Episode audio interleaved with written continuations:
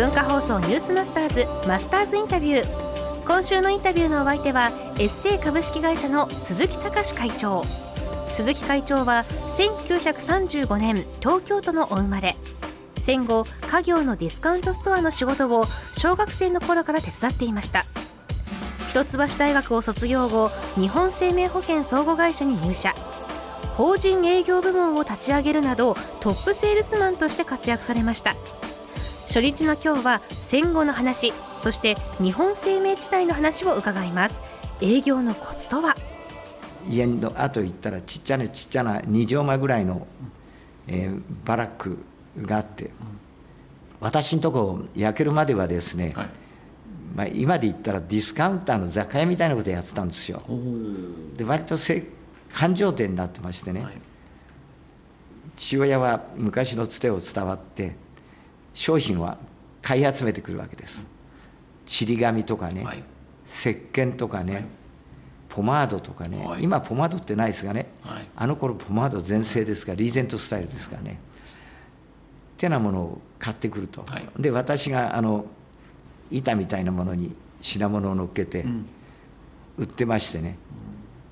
うん、近所のおじさんなんかが、そこを通る人が、自分の子供のいる人はかわいそうだと思ったらしくて、私トップセールスマンだったんです当時から。でなんとかね飯を食ってたんですがね、当時はね仕入れが大変なんですよね。そうでしょうね、物ない時代ですもんね、はい、で売るのはね売れるんですよ。まあそんな中大学一橋ですよね。でもね、どこで勉強してたの？隠れて勉強してたんですか？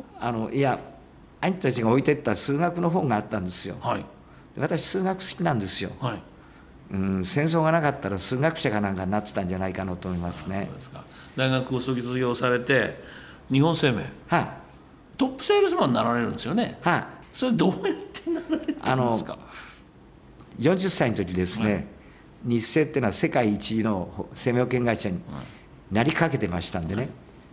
ただだけど企業保険が弱いんです、うん、それから東京が弱いんです、うん、だから東京で企業保険を言って本当に世界一になるにはこの俺様に企業保険を売らさすしかないと。だからそういうね舞台を作ってくれ。今は法人部っていうふうな名前になってますね。そうですね、はい、でも売れるわけですよね。コツはねただ一つなんです。一つお願いします。3年間ぐらいねできなかったんですがね、はい、初めからねターゲットを絞ったんですよ。社員1万人以上、保険の最高額は3000万円ですからね、まあ、3000万円取れなくても1人1000万ずつ取れば1000億になると、こういうぐらいにしてね自分でリストアップしましてね、そこへ行くんですよ。で行くっつったって企業保険ですからね、うん、こんにちはさようならじゃねえ、もうお前もう二度と来るなって言われちゃうさな、はい、だ理論武装するために私証券会館に行ってね、はい、有価証券報告書10年分全部自分で企業分析してみるとかね、はい、会社の中がどうなってんのかと、うん、どういう大体派閥があるのかっていうのね、スクラップブックをダーッ10年ぐらい見るんですよ、うん、でいろんなことが分かってきます。相手よりも相手が上がってくる、はい、だからね行ってね質問するんですよ。どうしてここはこうなってんですかとかね、永久にね向こうは断りきれないですよな。質問に勉強に行くんですか。そうかそうか。どうしてですかどうしてですかって。そうなんです。あんまり自分で喋んないんですよ。とにかくねトップセールスマンっていうのはね、はい、喋ったらあかんのですわ。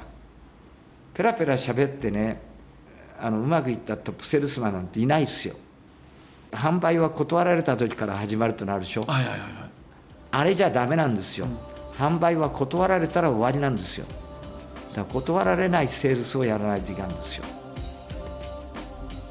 ということで ST 株式会社の鈴木会長なんですが、はい、声信じられないぐらい若いでしょ。若いです。おいくつですか？まあ、82歳。そっか、すごい。超元気、ピシッとしてで喋っちゃいかんって言うんですけれども、トップセールスマンはね、うんうん、喋りがうまいんですよなんか持ってる技は持ってるんだけど、それを出さずに相手のが話しやすいような雰囲気を作って、そこから一斉に畳みかけて日本生命の法人部を作って、法人部っていうのを作って、法人セールス部っていうのを作って、そこでトップになっちゃうわけですから、まあすごい人です。まあ、今週はまだ必聴です、うん、セールスマンの方もそうですけどサラリーマンの方も聞いていただければなと思います、はい、元気はつらつな感じがもう初日から伝わってきましたよ。会社員の方聞いてね、はい、作戦を練ってください、はいはい、マスターズインタビューはポッドキャストでもお聞きいただけます。ニュースマスターズの番組ホームページをご覧ください。明日は鈴木会長が業績の悪化していったエステに入り改革を進めていった頃の話を伺います。パワフルな鈴木会長のお話をお楽しみに。マスターズインタビューでした。